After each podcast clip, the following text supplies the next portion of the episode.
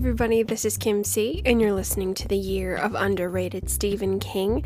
This is a literary book podcast where this university fiction teacher is happy to shed all the tears for the beautiful words of Stephen King.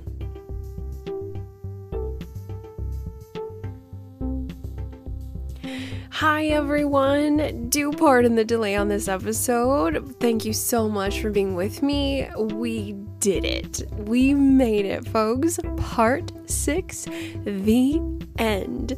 This will be our final episode covering The Green Mile. It is the final crescendo of this wonderful six part investigation of the 1996 novel that has melted me heart and soul.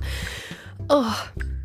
I know it's a bit dramatic to say so early, but friends, I think I love this book. I really do.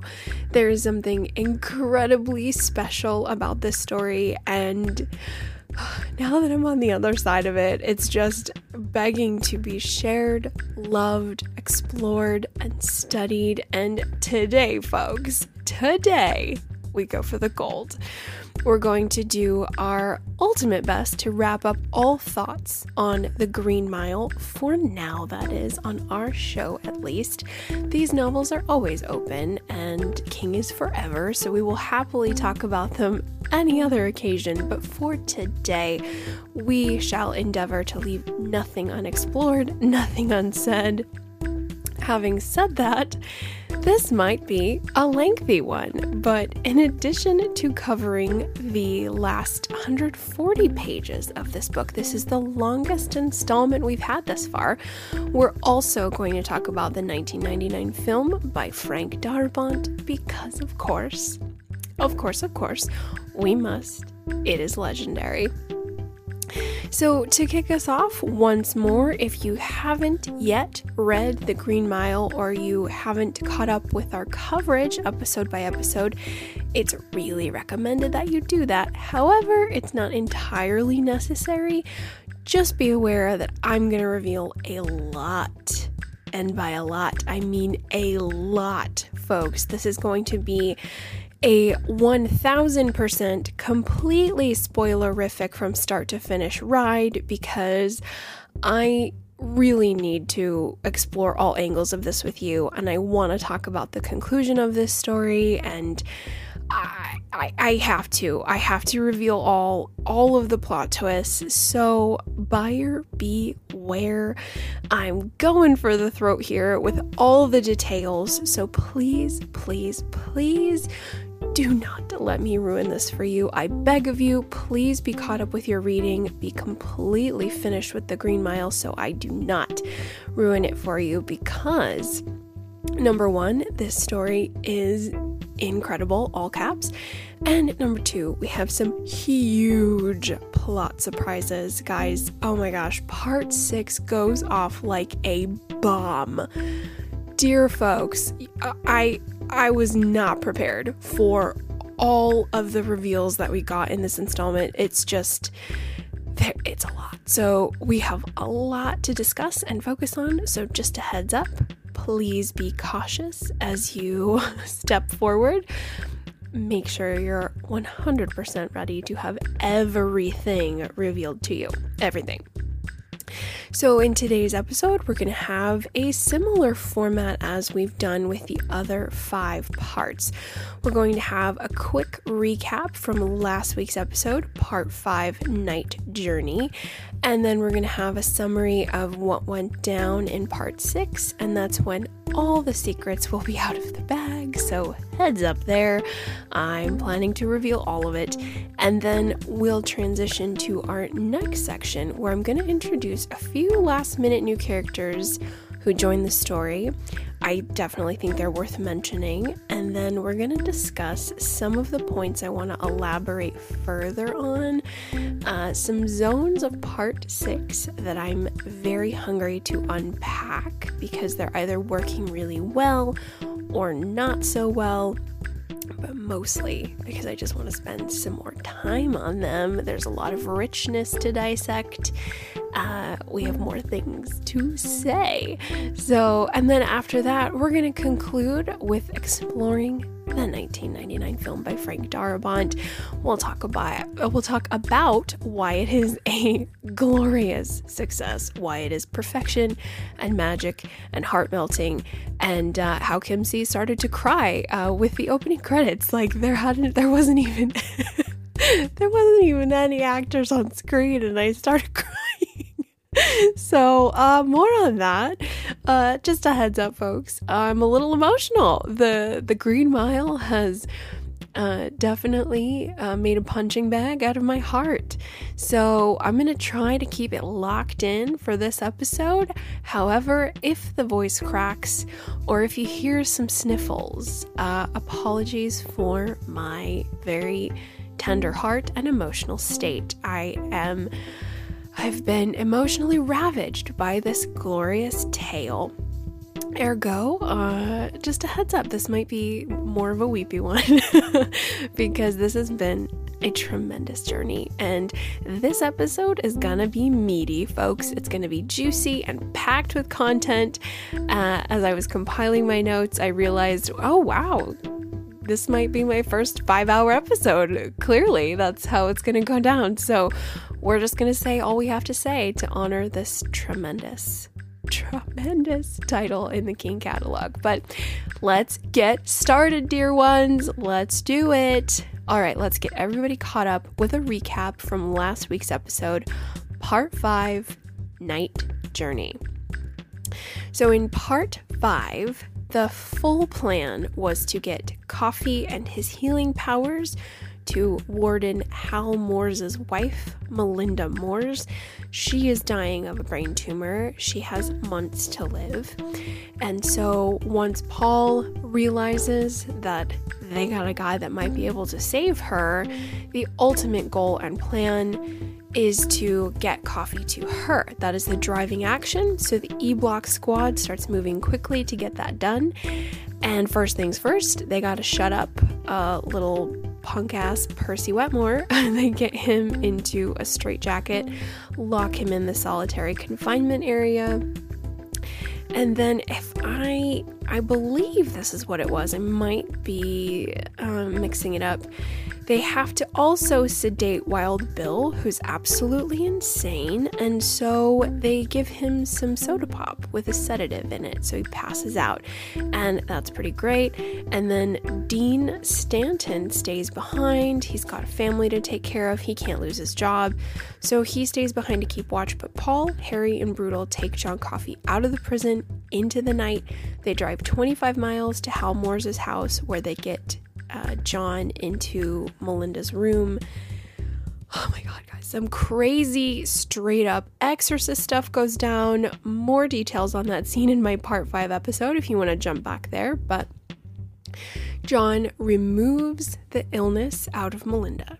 He completely heals her, and she gives him a necklace with a St. Christopher pendant on it, which I don't know if I mentioned in the last episode.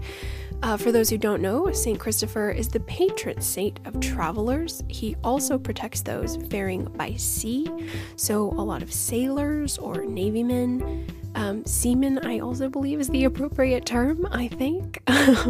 uh, they utilize St. Christopher medallions.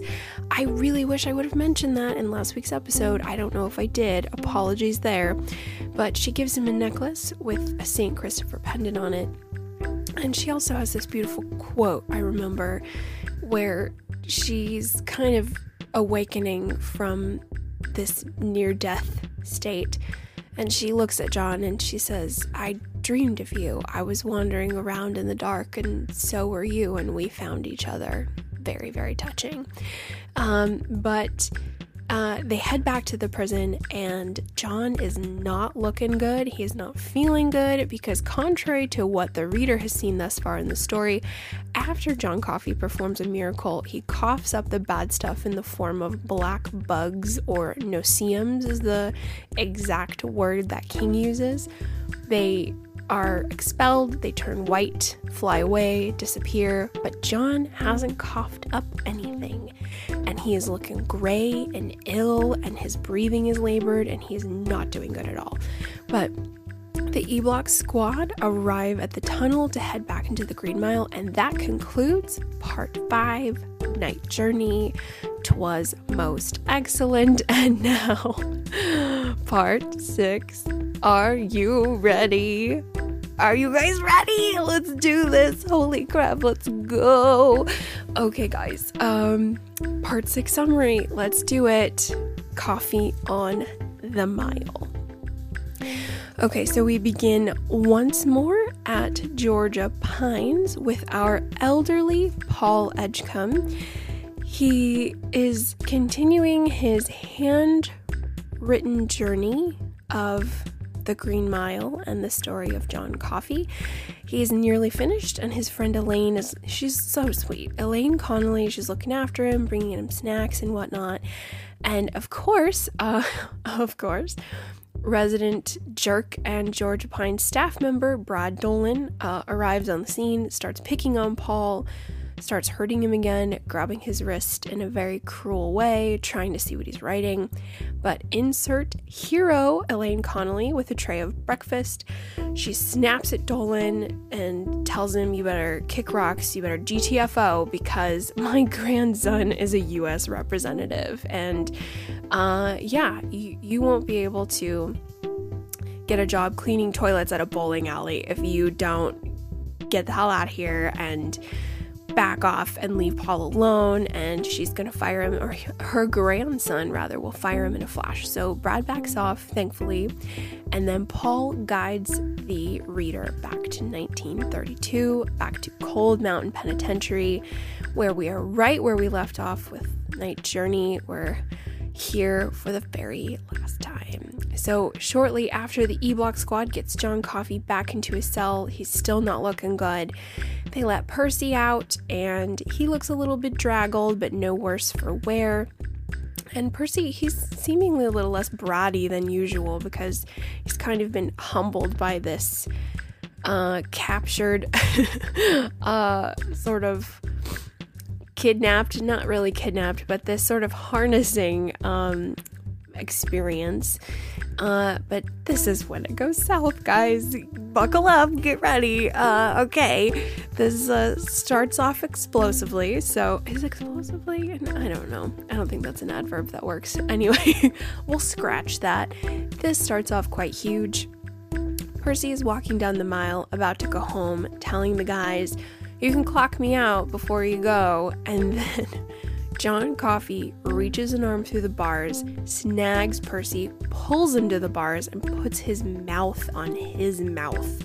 And he breathes all the toxic tumor poison into Percy. He br- he pushes it all into Percy, and the E Block squad are kind of in shock. Uh, but Percy is he's kind of there for a good chunk of time. It's it's a pretty intense moment, a lot of energy being exchanged, and John Coffey's just breathing into him. And so when it's over, Percy steps away from the bars.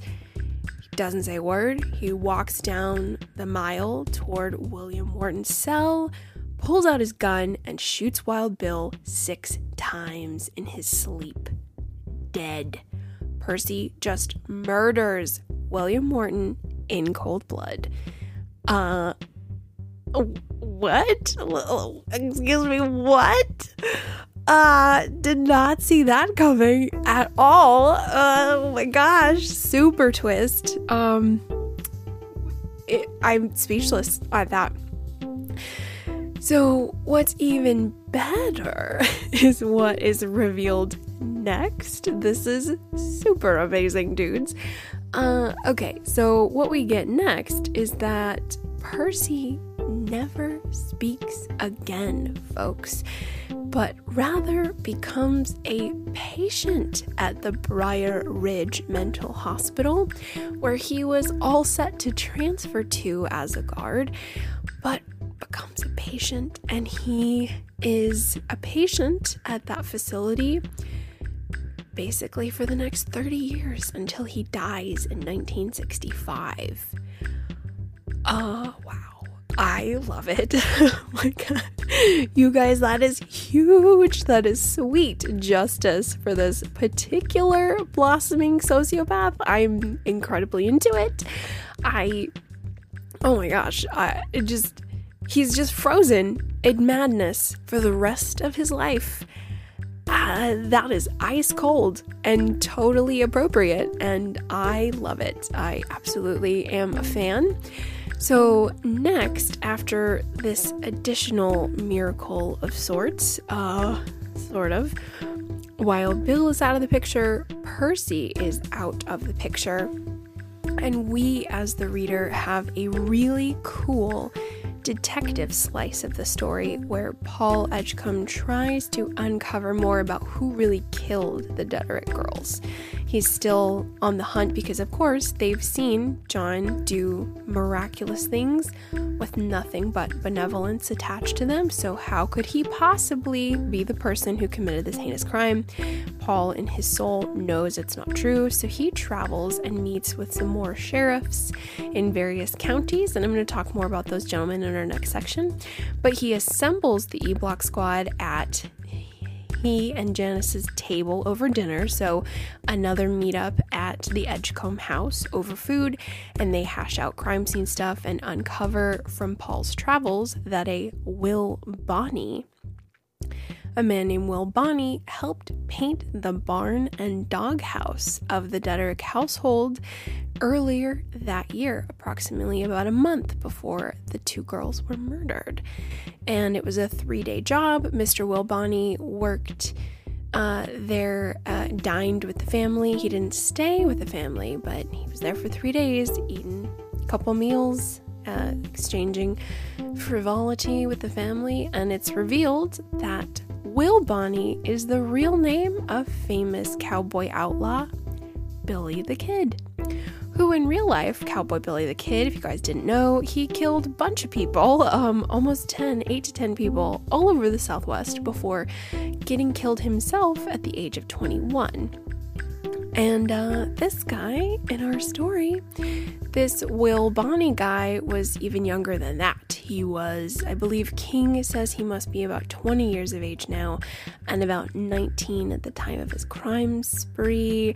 So, bottom line, the point I'm getting to uh, this scene allows the reader to uncover that Wild Bill Wharton is the real murderer of Kathy and Cora Detterick, nine year old twins.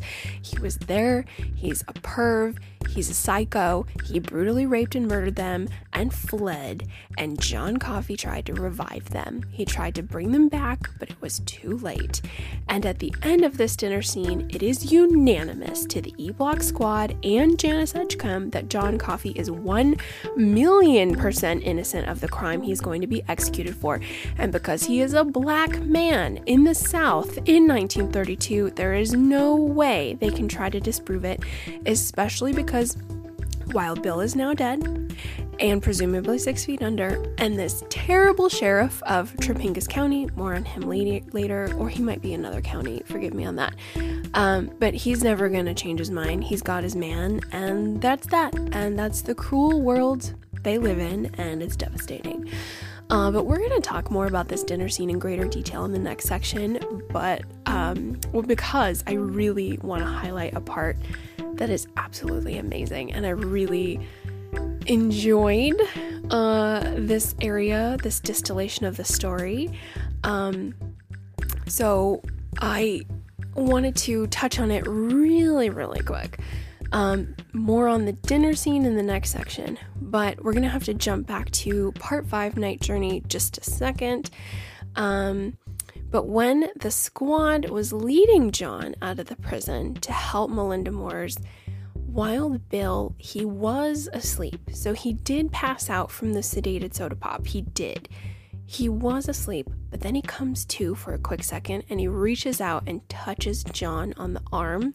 And this is the part I should have covered in Night Journey. I don't think I did.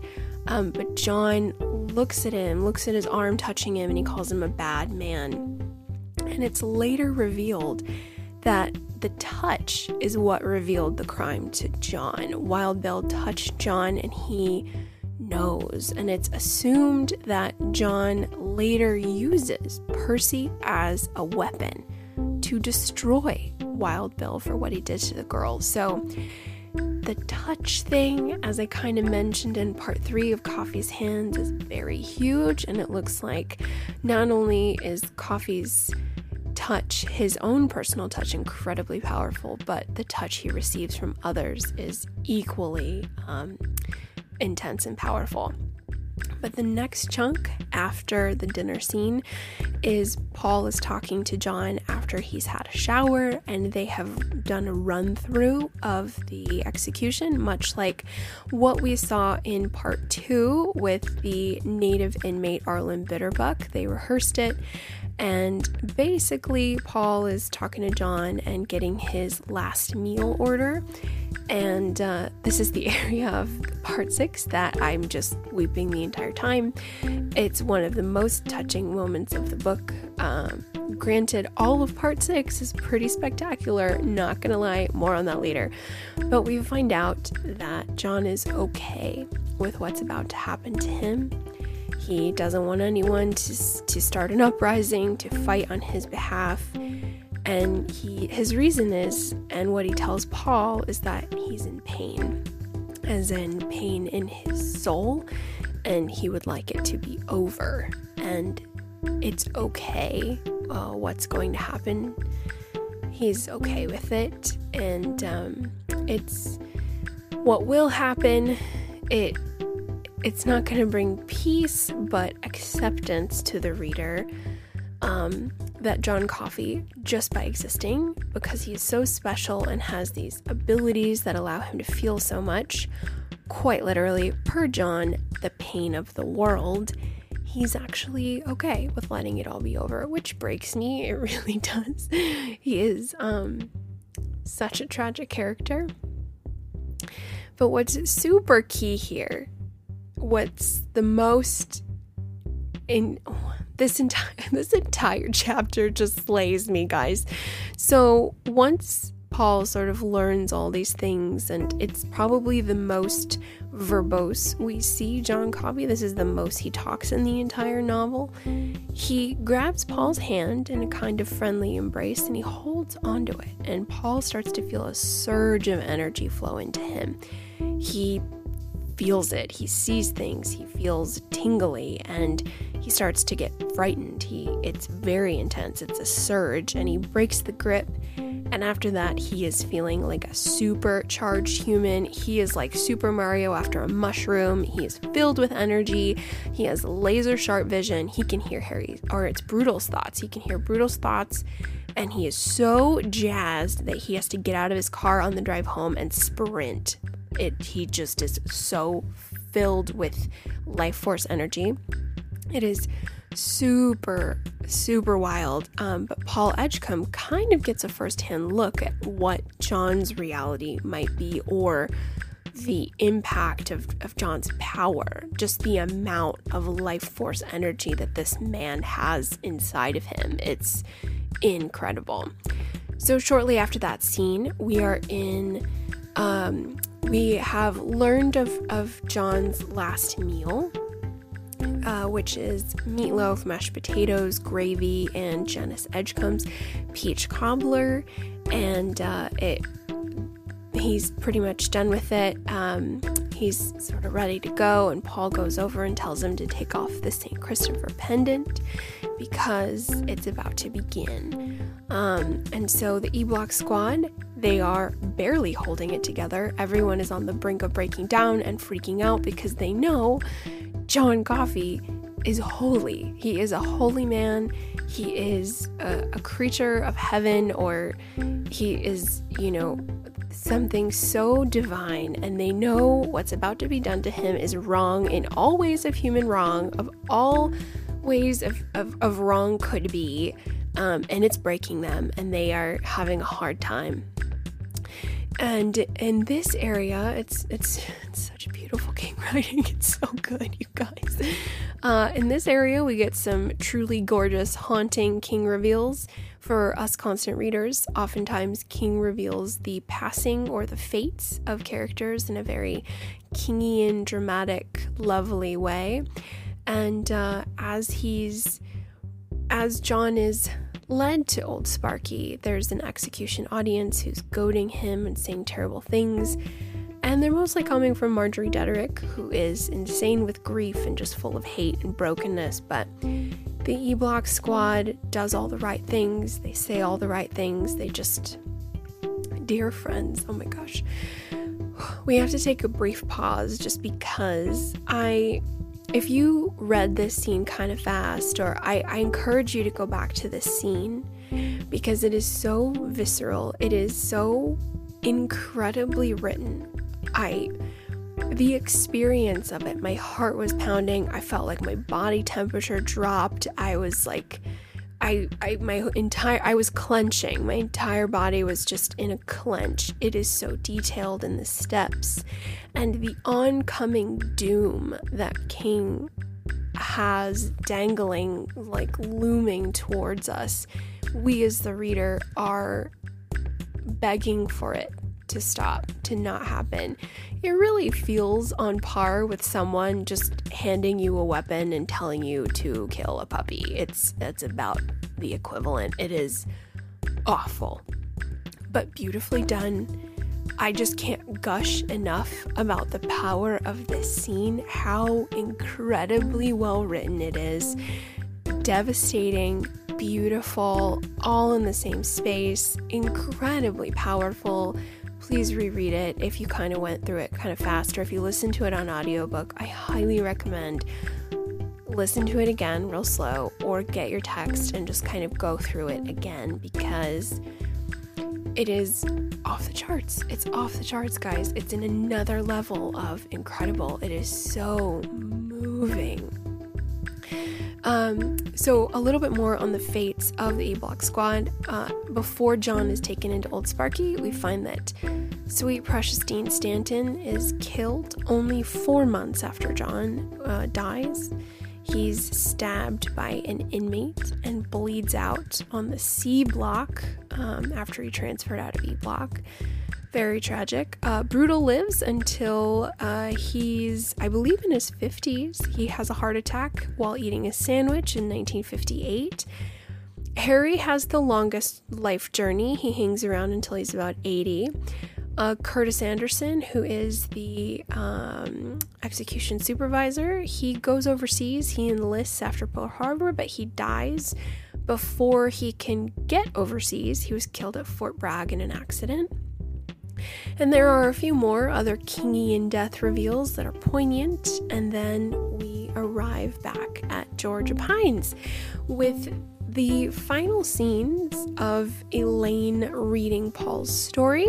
She really loves it and uh, takes a walk with him to the shed off the Georgia Pines property, and much to the reader's surprise, Paul has been sneaking off there every day to be with Mr. Jingles, who found him after all this time. He's old and gray and slow, but so is Paul, because Elaine and the reader also learns that Paul is 104 years old rather than the 80 years she thought him to be. And uh, we kind of, we as the reader kind of know why. Uh, Mr. Jingles and Paul, of course, received a great big dose of John Coffey power, but Mr. Jingles can still do tricks, and Paul brings him pieces of toast, and it's pretty magical until another encounter with jerk-off Brad Dolan creates a ruckus. And sweet listeners, it is right around this time that Mr. Jingles takes his last breath and dies. Elaine and Paul bury him nearby, and the final scene there is a prayer in French, much like Edouard Delacroix did over 60 years before. Holy Mary, Mother of God, pray for us sinners now and at the hour of our death. And that's not quite the end, although it's a beautiful ending. And if the story would have ended there, I would have been one satisfied customer, let me tell you. But we have two endings. I'm going to talk about those in my next section. But that is the end, minus one more scene, one more bonus scene I'm going to talk about soon. But that's it, folks.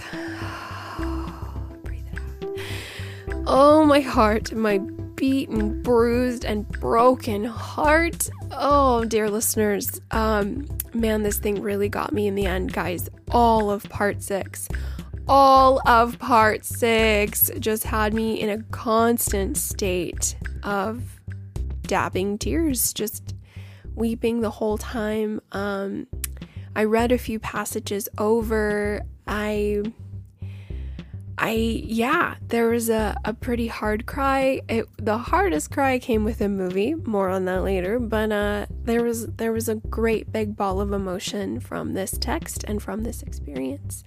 So we're gonna transition to the next section, where we're gonna examine new characters who joined our story a little late in the game. We're gonna take a look at an excerpt from the text because I gotta gush over some gorgeous king writing more moments from the story that I think can be explored a little deeper, some areas I absolutely love and treasure. And finally, to conclude our Green Mile coverage, we're going to take a look at the 1999 film and just talk about it. Let our hearts pump blood again once more. But yes, folks, let's do it. Let's climb up the steps to Old Sparky one last time. I'll see you in the next section.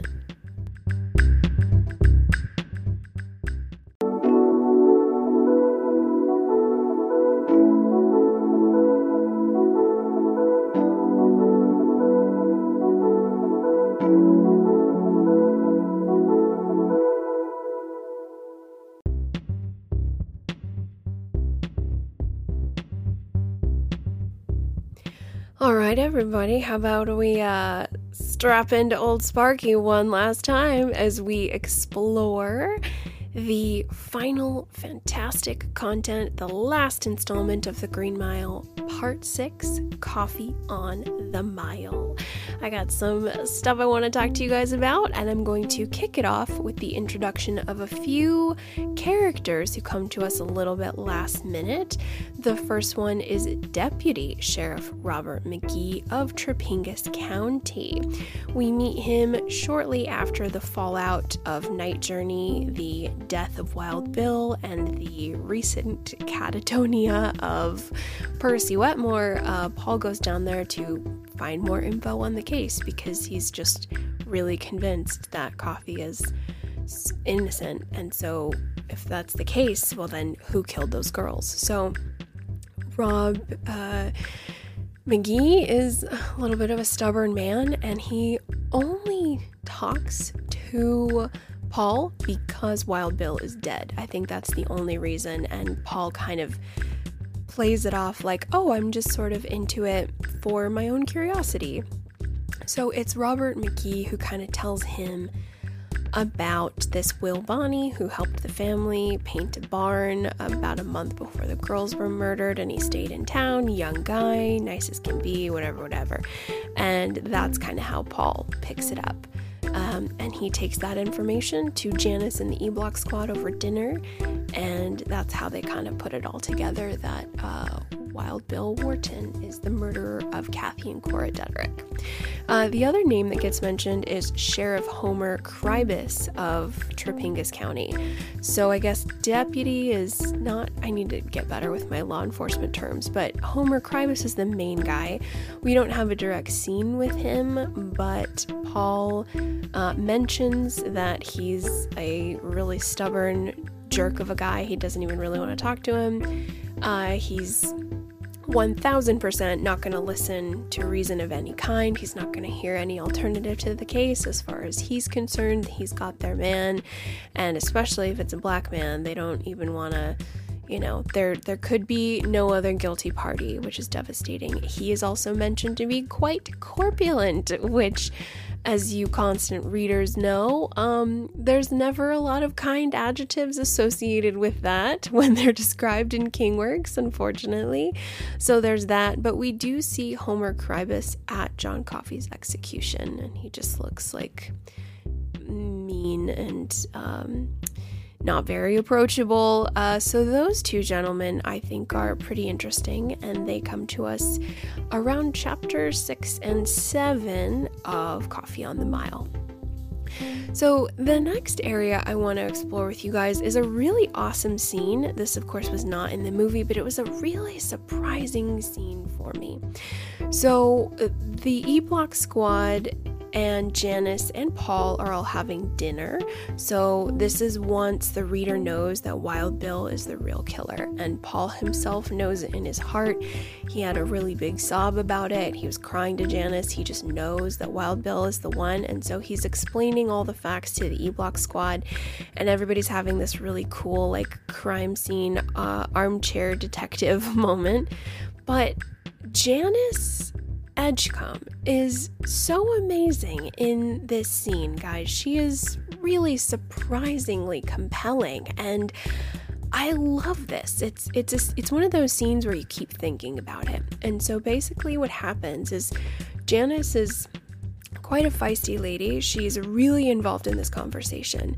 And Melinda Moores is her friend. And Janice also seems to be like a level headed, lovely person who cares about justice, and once she realized that Paul, her husband, was healed by John Coffey and that Melinda Moores was healed by John Coffey.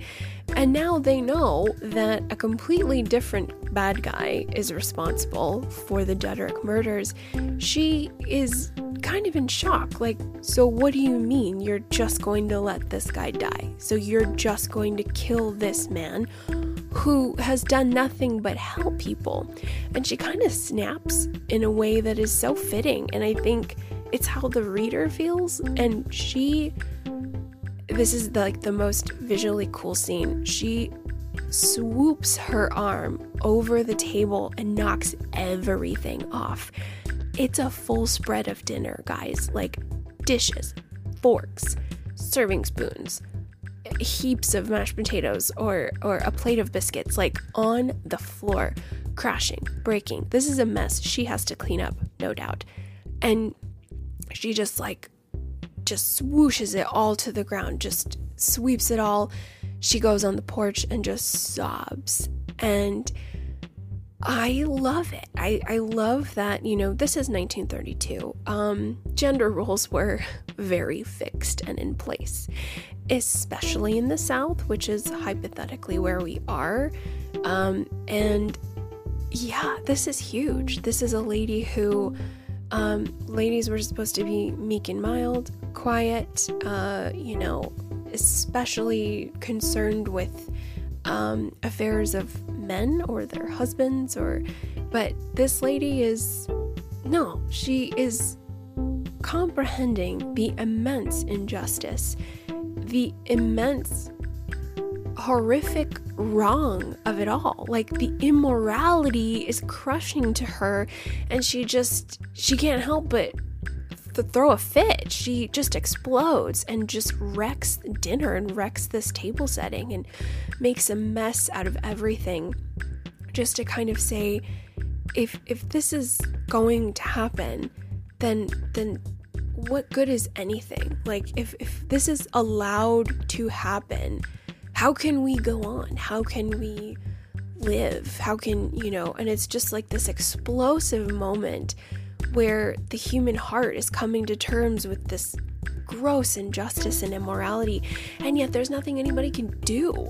It's, or, or rather, they just don't know what to do. They, they're just sort of everybody's stuck and screwed in a huge way. But this is an awesome scene and it's not explored in the film. And I, when I first read it, a, a part of me thought it might be too much, just a little bit, like, because it's kind of out of nowhere. Like, you know, she's getting heated, you know, she's getting really um, upset about it, but then all of a sudden it's like everything goes flying onto the floor, breaking and mess, and they're all like left in shock, and it's this huge dramatic scene. And I thought to myself, is it too much? And then I, the more I thought about it, I was like, no, because this is kind of what the reader feels. This is what the, the human heart feels. This is this is so wrong that an innocent man who works miracles, who literally heals the sick is going to be served up for slaughter.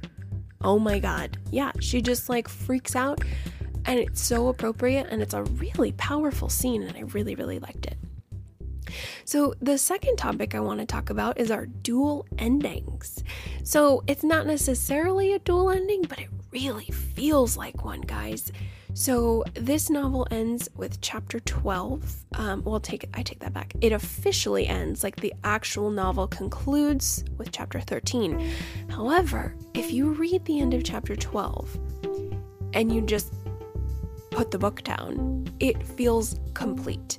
1000%. It feels like the perfect button to this amazing story.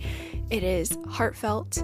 It's somber and glorious and moving. And at the end of chapter 12, it's done. You can feel it, you're satisfied, you can shut the book. But yet, we get one more chapter. And chapter 13 is this incredibly powerful bonus scene, this kind of extra note there, where King describes how Paul lost his wife, Janice. We know from earlier chapters that Janice was lost in a bus accident. That's a direct quote, that's all we know. But in chapter 13, we actually see it go down, and it is graphic, dear ones. It is graphic and visceral and explosive per Steve King. You know how he works. Um, we've got bodies and body parts and fire and rain and twisted metal, and it's just, it is dramatic. And Paul sees a vision or the ghost or a mirage, I don't know, of John Coffey in the distance as Janice is sort of dying right in front of him. And he calls out to John. It is heartbreaking. Oh my God, it's heartbreaking. And he calls out to John for help. And he is yelling and screaming that why can't he help Janice? He helped Melinda Moores. Why can't he save his Janice? And it's quite heartbreaking. Um, but it, it does create a more somber note, I think. I think chapter 12 was somber but hopeful. And chapter 13 is like not as hopeful. It's um it kind of brings the story full circle to mm, the the ugliness and the pain of the human spirit sometimes, or maybe not necessarily the human spirit, but you know, looking at the preciousness that was John Coffey and everything that was against him, and how beauty and love and light just really can't survive in uh, the human world. We just find a way to destroy it somehow. And uh, that's a huge can of worms. I don't want to trail too far off into another galaxy, but I would like to, for you guys to explore this with me. Read chapter 12, just kind of pause for a second and imagine there's nothing more. It is so satisfying. It is, if it would have ended there, I would have been fine. Then uh, finish up with chapter 13, and it's it's a little bit of a tonal shift, but I love them both. Um, I don't feel chapter 13 is needed However, because it's there, it's amazing in its by itself. It's incredible. I I love it. Um, I love them both. Um, I really do. It's it's such a weird thing because I'm perfectly content with chapter 12 ending it.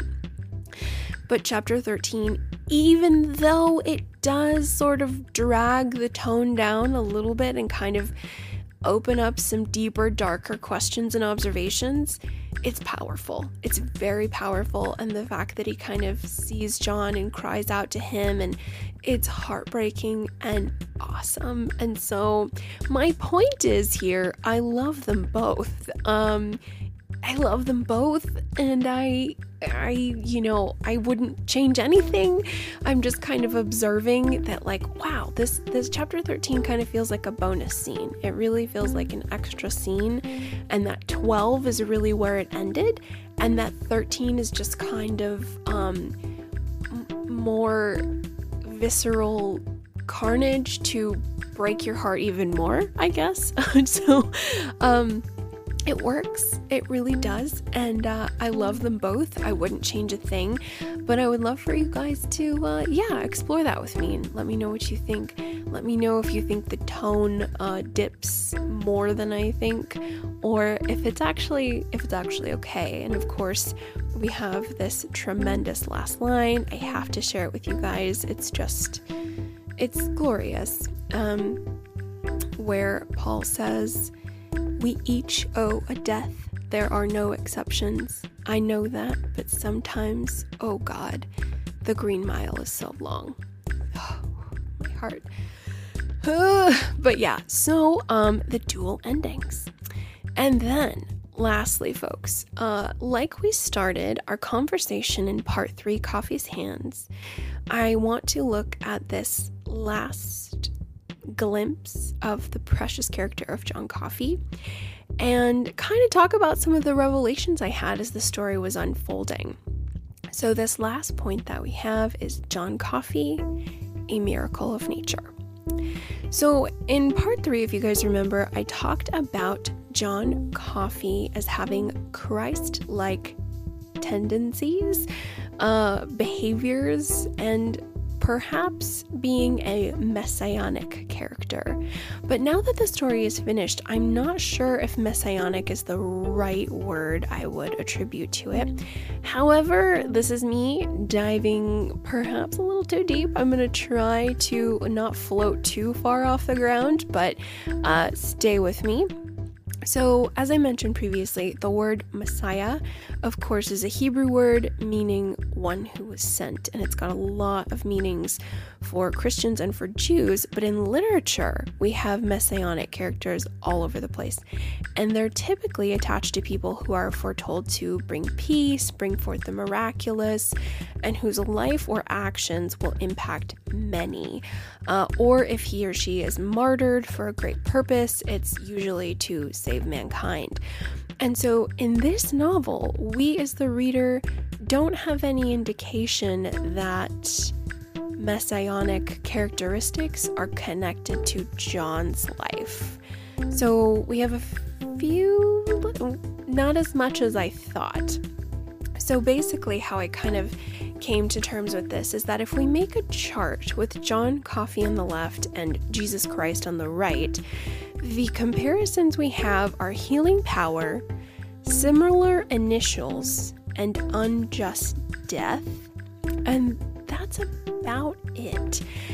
But for a lot of readers, that's all they need. And I think there's a lot of readers of The Green Mile there's a lot of people out there who see John Coffey as a Jesus avatar of some kind and they want to see him that way.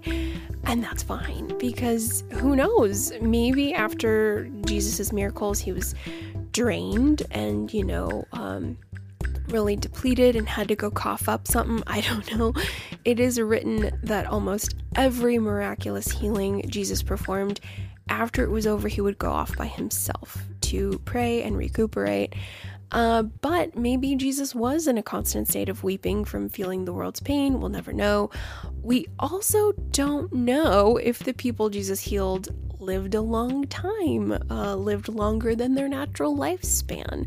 Although I have always wondered about Lazarus because that guy, dear friends, that guy was dead for three days when Jesus brought him back, so who knows? I always kind of imagined that he was maybe one of the first immortals.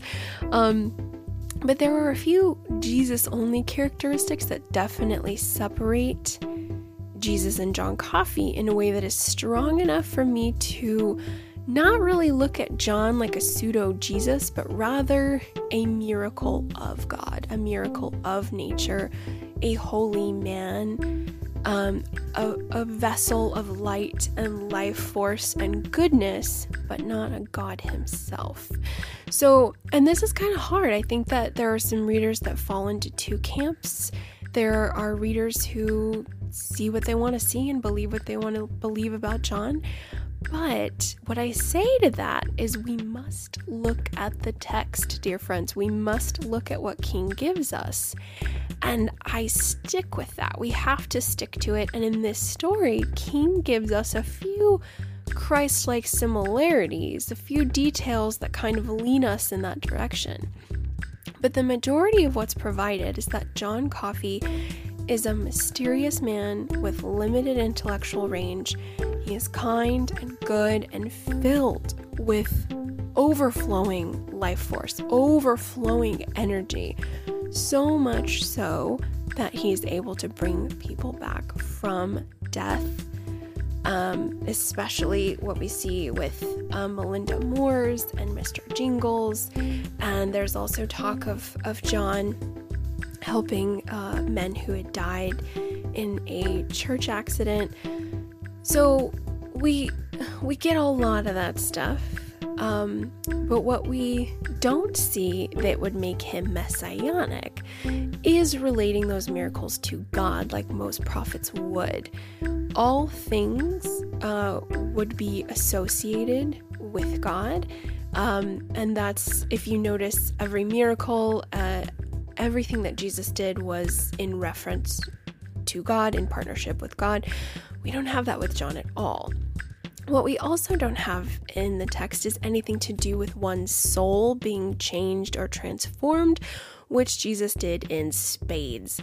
Uh, so, whenever you would hang out with Jesus, he was a bit of a body soul makeover, if you will. Uh, when you encountered him, you weren't just healed, you were a different person, dear folks. And that is why we have the phrase born again. Uh, people use that phrase in Christian traditions because it is referenced as a new creation. You are literally a new creation. Um, and they perceive life from that stance and uh, and you could see it. People would leave their entire lives to follow this guy from Nazareth, and we don't really get that with John's presence in the text. It's not hinted to that John's life is a greater mission, connecting him to a stronger purpose, like the life of Jesus. So I don't think we have that. albeit with the few folks who worked the mile, those were the only guys who were able to witness that John's really special, but not something that caused all of them to leave their lives behind and start a new movement. Um, but I love this area in the film. In the movie, the script says it perfectly when Paul Edgecombe calls him one of God's true miracles, and and that I think is very fitting. So, John Coffey, he is a physical embodiment of strength and physical resilience, life force energy. He's kind, good, sweet, caring, gentle. Um, and in my imagination, I believe that when John is, when I observe him as a character in my mind, just wandering and walking from place to place, taking odd jobs, he must have had so many animal friends. I know that's a little Disney, it's a little, you know, Disney princess, but I just, I think he must have. He's such a presence of light and goodness, and he's wrapped up in this incredibly strong package, most likely to withstand all the pain he has to endure. But he is a miracle. He is a true miracle um, of a human being. But it's it's he has to. There's a high cost associated with that miraculousness. So, in conclusion, I I kind of feel that there's there's only a few things that are that are Christ-like, but for the most part, I, I think John is just an incredible, magnificent miracle of nature. Um, not that nature is devoid of God, and please forgive me if anything was sacrilegious in delivery. That was not my intention. Um, if anyone felt I was irreverent with anything, but I I think that John is a holy man. Holy, of course, is simply a definition for other than, beyond. Um, John is beyond. He's beyond our human evil, um, but he's susceptible to it. Uh, he is resilient in physical strength. His his spirit and his life force and this energy he carries with him, this power that he has to read minds and to to calm people down, to to heal. Um, he's just a miraculous life force. Uh, yielding so much power and energy within him but I, I don't think I can attribute the title of messianic to him. I wanted to. In part three, I tried. I was getting really excited about it, and I was like, oh my gosh, messianic character. But as it kind of unfolded, I was like, no, it's really not as Christ like as it's not messianic. Um, we are Christ like a little bit, but um, that term I don't feel works. But John is wow. that's all I can say. And the other thing I could say is I think he's he's one of those characters that's a gift. He's a gift to all of us readers. He's just amazing. And having said that, uh, let's prepare our hearts for a beautiful excerpt of text. This is one of my favorites.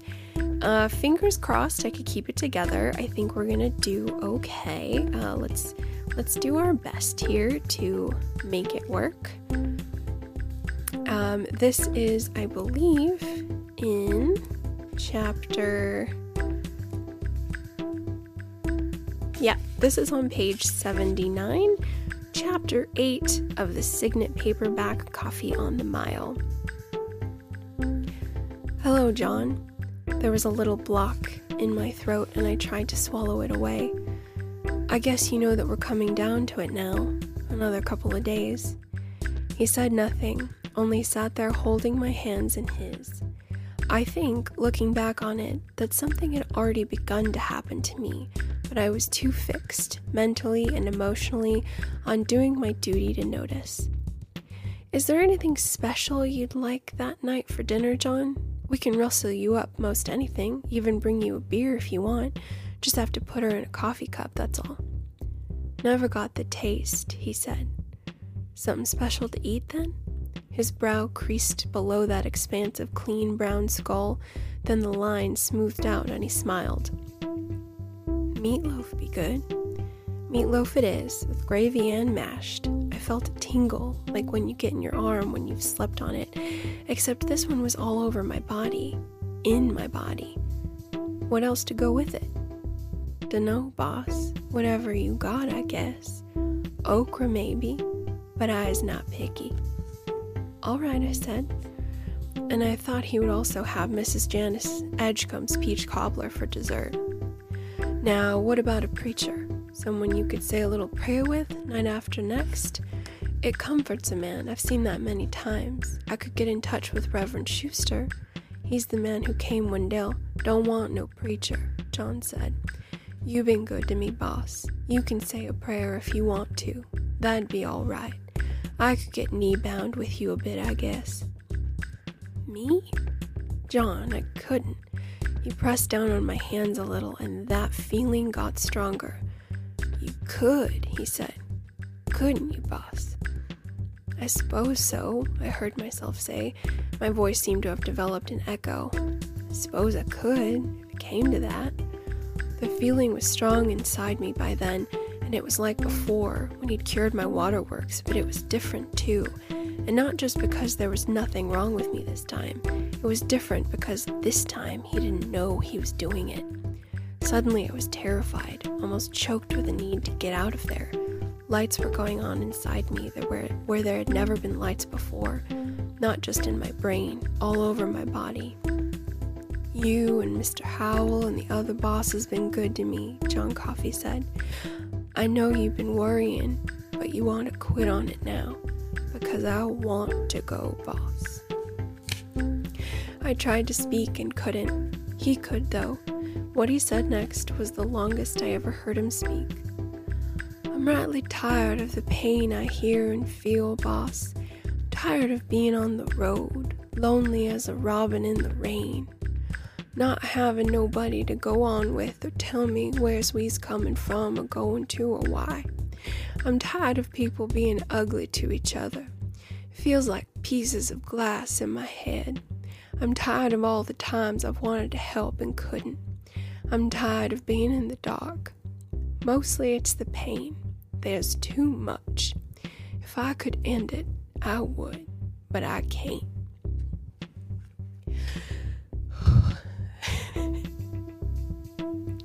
That was page 82. Okay. Um all right. Uh as you can hear dear friends, this book, this last chapter um has uh, left me in in tatters a little bit. So, uh I am excited to transition to this next part where we are going to talk about the tremendous film. But before we do that, let's recap what we kind of explored a little bit uh, in this section. So, we introduced our new characters, Sheriff Rob McGee and Homer Cribus. We have the Janice and the angry dinner scene that I really, really liked. I hope you guys give that one an extra read and tell me what you think. And then we have our dual endings. We've got the ending in chapter 12, which totally feels like a chapter 12 ending, or um, we've got the chapter 13, which of course they're together. It's totally how the book ends, but I, I don't know. I'm kind of viewing them as like this bonus. At, at least chapter 13 is this huge bonus. So I really, really liked that. And then of course we're just looking at the nature of John Coffey and who I feel he really revealed himself to be in this beautiful story, a miracle of nature. All right, everybody. I think I'm uh, gonna get myself together here and let's talk about the beautiful 1990 film, 1999 film bleh, by Frank Darabont. I'll see you there.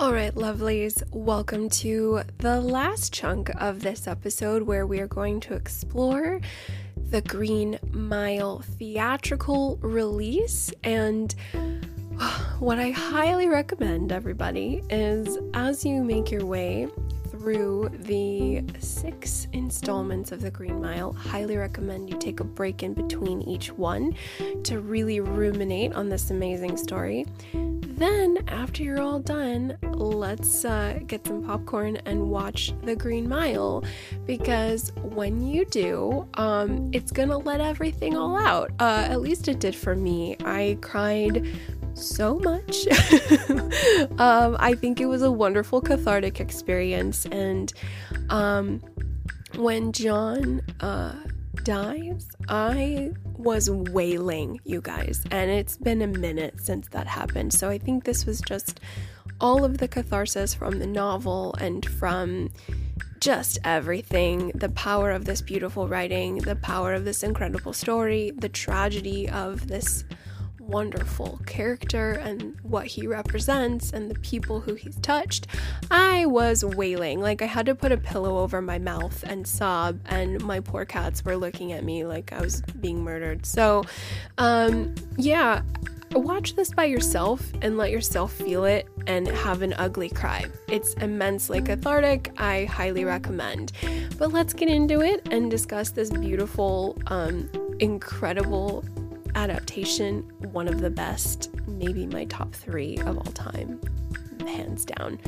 Um, this is, of course, uh, made by His Holiness Frank Darabont, who is an amazing filmmaker and writer who takes King's work and just makes magic, makes more magic rather, because uh, we're already given a block of gold with King's writing, and he just makes it visual gold. But uh, this film came out in 1999. It's approximately three hours and 10 minutes, approximately, which I'm so glad for. The longer the better. Uh, it was nominated for four Academy Awards, including Best Picture, Best Screenplay, Best Supporting Actor for Michael Clarke Duncan. It didn't win anything, but boy, did it win everybody's hearts, and it is currently number 29 on IMDb's top rated movie lists, with, of course, another Darabont feature, The Shawshank Redemption, at number one. So, I uh, got a couple points I want to talk about with you guys um, in terms of why this movie is amazing. And number one, the cast is perfection. Dear listeners, um, I mentioned throughout my episodes that I did watch The Green Mile when it came out. So that was approximately, I saw it on video or DVD um, at home with my family. So this was like a family movie night and we all watched it. I must have been around 13 or 14 when I watched this. So there has been um, a good two decades that have passed since, and I haven't watched it since. So now that I just did a huge rewatch after reading the novel, I realized this cast is beyond incredible. Dear listeners, every single person cast is the perfect choice. I I'm not joking. Every single person they chose is incredible. Like this is the perfect cast, you guys. Oh my gosh. Um, the only, and it's not even a thing, it's totally fine. Um, I love the actors Jeffrey DeMunn and Barry Pepper, who play Jeff plays Harry Terwilliger and Barry Pepper plays Dean Stanton. In my imagination, and I was as I was reading it, I thought Harry might have been a little younger, so I kind of wish that it was swapped, that Barry Pepper was Harry and that Dean was Jeff DeMunn, just a skosh, but it was totally fine. But of like literally everyone, every single character uh, who is cast is the best. This is such a powerhouse film. We have huge, big names, but everybody is perfect. Everyone they cast in the role just shines like the brightest star, and it feels incredibly special. Burt Hammersmith is Gary Sinise, who we all know um, as uh, Stu Redman from uh, from the Stand miniseries, and he was also in um, Mice and Men uh, with as Lenny, and like it's just there's so much. Everyone is perfect. Patricia Clarkson plays Melinda Moores. She's perfect. She's the perfect, demure, sweet, lovely Melinda Moores. Uh, Janice is um, amazing. I I love every actor and actress who they picked for this, guys. The casting is Uh, uh, beyond. It makes me speechless. It's just incredible. So, some of the breakout performances, of course, Tom Hanks. He's America's dad. We love him so much. He's the perfect Paul Edgecombe, in my opinion. He is. He's perfect. He's wise and patient and good, and he kind of brings that older seniority to the picture. He is a leader, he is somebody that everybody looks up to and listens to, and he's just a perfect embodiment of the supervisor of E Block. He absolutely is. Yep. Um, the other breakout, one of my favorites, is Doug Hutchison, and he plays Percy Wetmore. And oh my gosh, you guys, my my hand is just over my face right now. Like this is such a, it, I the masterful perfection of this blows me away because not only is he just his face is I think there's a, a phrase in German, uh, Backpfeifengesicht, which uh, if I'm saying that wrong, forgive me. My German is needs work. Uh, but it, the expression means a face that needs a fist, and that's Percy Wetmore or slash Doug Hutchison. Like that is his face. You really just want to punch him in the face, and that comes across but I also love the complexity that his performance gives Percy because we all kind of hate Percy right away. He's a total POS. Um, and in this adaptation, the film, he's even more so. I mean, he does some heinous things that just turn my blood cold, like when he is about to, you know, when Dell's getting situated in the chair and he he tells him that Mouseville is fake. And right bef- right as he's about to die, like, oh my god, like the coldness just blows me away. So Percy is a monster, but when it comes to Wild Bill, in Doug's performance, he portrays Percy as very scared, like really scared. And in a way, the audience, at least I did, I, I kind of pity him a little bit because you could just tell he was abused before. Um, this performance is indicating that Percy is somebody who's had terrible things happen to him in the past and he's really scarred from it. So it's genius, it's subtle, but it's absolutely huge. And even even though there's a little bit of pity there, I am still very sure and very comfortable that he's deserving of his fate. And what I also love is, you know, the very first sort of um, line spoken in the movie is, of course, Percy being overdramatic and obnoxious, saying dead man walking as he's bringing John into E block. He just is saying dead man walking over and over again. And uh, we get some sweet poetic justice because that's exactly how he ends up a catatonic dead man walking, and it's beautiful. It's great. And then, of course, our last breakout performance is the the glorious rest in peace Michael Clarke Duncan, who passed away in 2012.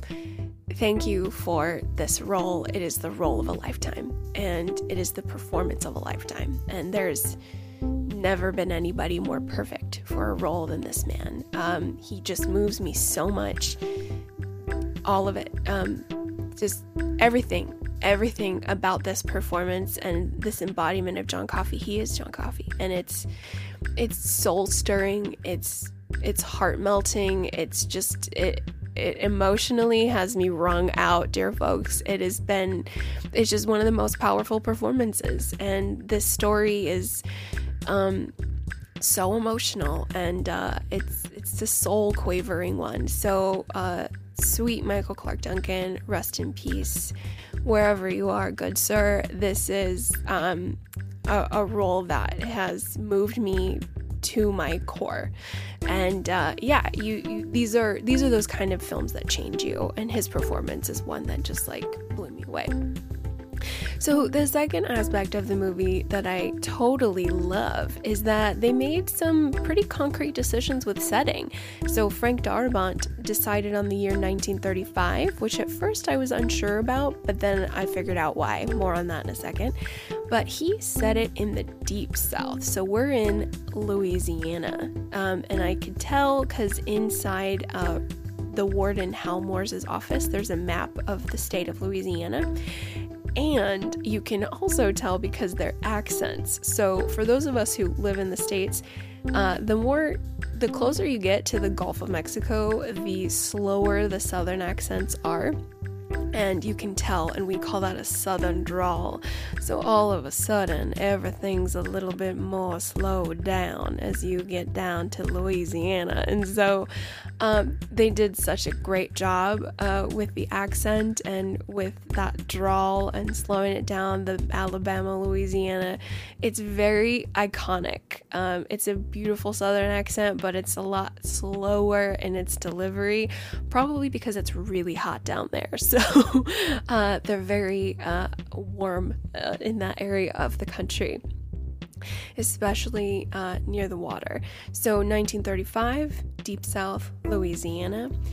Um, and what I also love about the film is it was quoted by Steve King that he feels it's one of the most faithful adaptations of his work. So, that alone, as constant readers, is something to celebrate. So, I absolutely adore that this film stays true to the book, but Frank Darabont's writing and his creative decisions have enhanced it. So, what I love is that we have all the major plot points are nailed, but we do have some extra stuff that doesn't happen, which usually makes me a little mad in movies, but he gets away with it because his decisions his decisions are so wise. And he didn't change anything. Um, he didn't change anything from the story. He delivered it as is. He really rendered it beautifully. But some of the enhancements that I love, of course, is um, John Coffey or Paul asked John if there's anything he could get him, um, anything that he could do for him. And he says, I've never seen a movie before, or he calls it a, a picture show. And so they watch a movie. They allow him to watch the movie called Top Hat, which was a Fred Astaire movie. It was released in 1935, hence why uh, the, the date changed a little bit. We have an awesome scene where Janice Edgecombe makes John Coffey a big loaf of cornbread, and John gets to eat some and he shares them with Dell and Mr. Jingles. It is precious. We also have some beautiful visuals such as glowing light and crashing light and light that hums and gets brighter and brighter and brighter and brighter due to the surge of energy. I adore that. It's so good. And I also love how uh, it's Paul. This was one of the great sort of script adaptations. It's Paul who experiences the fear of hell. Because um, in the novel, we kind of get um, inklings that, like, Harry, Dean, um, and Brutal are like freaked out that they are gonna just roast in the eternal fires because of what they're gonna do. Like, they cannot with this guy. Um, and I think that Paul feels a lot more peace having talked to John, realizing he wants to go. But in the movie, Paul's really struggling with it. And he's the one who asks John, Do you want me to just let you run for it? Do you want me to just let you go? And I love that that was added. I love that Frank let Paul really feel it and go there and cast all his career obligations aside and just be in connection with this miraculous person. And I, oh, it's so good. So, concerning the ending of the film, we've got a somber tone. I do like it. I'm curious about it. Um, and I do think it's close to the book, our chapter 13 ending, where Paul talks about how he feels there isn't any difference between damnation or salvation. Um, but what I'm curious about is that with the film, it ends with Paul kind of reflecting on his extreme old age as a bit of a curse. Um, at least that's how I'm interpreting it. And he kind of says that, you know, he's got to lose everyone he loves for allowing John to, quote, ride the lightning, which is interesting. So I get it. I like it. And it's definitely more of a Kingian ending than the other one. Um, but I, I don't know. I, it's just interesting because I think the idea is being put forth about, you know, we have to pay a price and owe a life, maybe, and that Paul is in debt because of what he did to Paul. But then that would be kind of like living in in shame and um, paralyzing grief and you know not being free from the past and this is just basically you have to watch everyone you love die because of the sins of the past and so I, I don't know if the text is wanting us to go that far with it, so maybe I am going a little too far with it, but I it's like I don't think that John would have wanted that for Paul. I don't think that he would have wanted Paul to live in guilt and condemnation the rest of his life. Um, I just think that Paul is kind of doing that to himself a little bit. He can't you know, especially after this these tragic losses that he's faced. So I don't know. It, it kind of unraveled me a little bit. I might be floating off the ground too much about it, but deep stuff, amazing stuff, and I I just think that the the movie kind of ends on a resonating note of regret and it's kind of subtle but after you know the credits are rolling it it just it hits uh, it's a it's a tricky it's a tricky balance there because um, we have to remember as the reader that John wanted to go. He really did. He he did not want to be here anymore. He wanted out of the pain and uh, but yet with this ending we've got a little bit of gray area that perhaps Paul should have done more to let John live. He should have done more to maybe have him escape rather than just die. So it's it just it's an interesting sort of fork in the road um, that I maybe maybe in a couple weeks when I'm less sort of emotionally raw about it, maybe I'll have a clearer idea of it. I think right now I'm just spinning out, guys. I'm spinning out from this emotional conclusion, but I feel the movie ends with more of a Paul feels he's being punished for killing John Coffey because he was such a rare bird, and this rare bird should have only, you know, been able to fly and be free. And, you know, why would you want an? But then there's like, why would you want an animal to go on suffering just because you know they're special and they could do lots of tricks for you? So, big questions, big question, guys, with the film ending and the novel ending, kind of connecting it back to that. So, but overall, um, this movie is immensely emotional. I not to mention, we have a score by Thomas Newman. It is so beautiful, you guys. It is so gorgeous. You have this this tragic, you know, this music by uh, we've got this beautiful flute and strings and this haunting melody that kind of sinks in there and it's so beautiful and yet you're on death row with these men that you've kind of grown to love a little bit and it's just oh gosh the setting is off the rails great. Um, the design of the set is incredible. The color of the floor, the bars, the arches, this just the whole space. It's wonderful.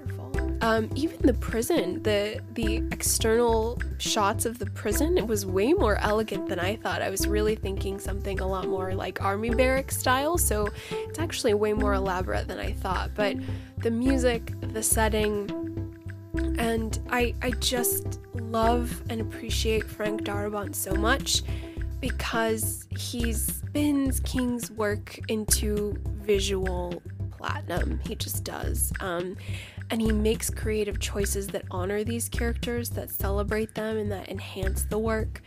And I think that's what Mike Flanagan does as well. Um, and that's why I think Frank Darabont and Mike Flanagan are some of the best um, people to ever be allowed to work with King's material. Um, so I am so in love with this movie, dear friends. And this will lead us to our final thoughts, our final thoughts. so, um, we've made it to the end. It's been a wonderful couple weeks that we got to spend together. Thank you all so much for chipping away with me at this beautiful story that has really kind of opened up my heart. More like pried it open with a can opener. It was a painful process to open it up, but it's it's definitely ripped open and I know I said at the beginning that I want to say all that I can say and just kind of buckle it up and, um, or rather close the lid on this novel. But as I reach the end, I, I don't know if I can. I, I think that this story is one of those that is so blindingly bright that you can't really you know, turn off the light or get it out of your mind easily. Um, John Coffey is one of those characters that you could study and study and study and analyze to death because there's so much nuance and so much to pick apart and dissect and examine and explore. And much like Jesus, uh, anyone mysterious and full of unearthly power, usually every flutter of their eyelash, every breath they took has been observed and debated, and you know, there's just everybody wants to put a microscope on the extraordinary. And so, this novel, guys, is extraordinary. It's an extraordinary arrangement of King taking on a task to channel Dickens and to to hook a reader for six months straight to basically hook us and keep us and um, bring us into a death row prison and, and show us a man who works miracles and the people whose life he whose lives he changes and also uh, let us fall in love with a sweet little mouse and take these characters across time and loss and it's beyond beautiful, and I think I'm going to be talking about it for a long time to come. Uh, but coming up, uh, what we're going to do is we're going to have a little bit of a come down from the Green Mile. I've got some fun stuff coming up. We are going to next talk about season three of Mr. Mercedes because while I was making my way through the Green Mile, I was kind of distracting myself with this third installment of the Mr. Mercedes series on Peacock, formerly Audience Network. Um, I want to talk about that with you. And uh, we're also going to have a little bit of fun and have one of my very own King Count countdowns or rankings, I should say, not countdowns. One of my very own King rankings. It's been in the stew pot for a minute, but um, I think it'll be a fun, a fun episode for us to just breathe a little bit and uh, let emotions stabilize because this one was a doozy. Um, but uh, thank you guys so much. I am. There is more to say, but we've said all we need to for right now. And I hope you enjoyed this episodic exploration of the Green Mile. I think there's no better way than than this way to explore this novel part by part with a little bit of breathing room in between. And I would love to know your thoughts on your experience with the Green Mile. If you could write to me at underratedsk at gmail, that would mean the world. This is a, my heart is very receptive to all Green Mile chatter at this moment. So uh, please write in and say hello and uh, tell me about your experience with John Coffey. And then, if you haven't already, it would mean so, so much to my smashed little broken heart if you could head over to Apple Podcasts and give the show a five star so we can encounter more King fans as the Halloween season wraps up and we head into the holiday season. That would be amazing. Um, this has been way too much, way too many feels of for an episode. So I'm gonna go I'm gonna go be quiet and still somewhere and perhaps cook something. Wherever you are in the world, um, my heart is with yours. I love you. I appreciate you. Thank you for listening to the show.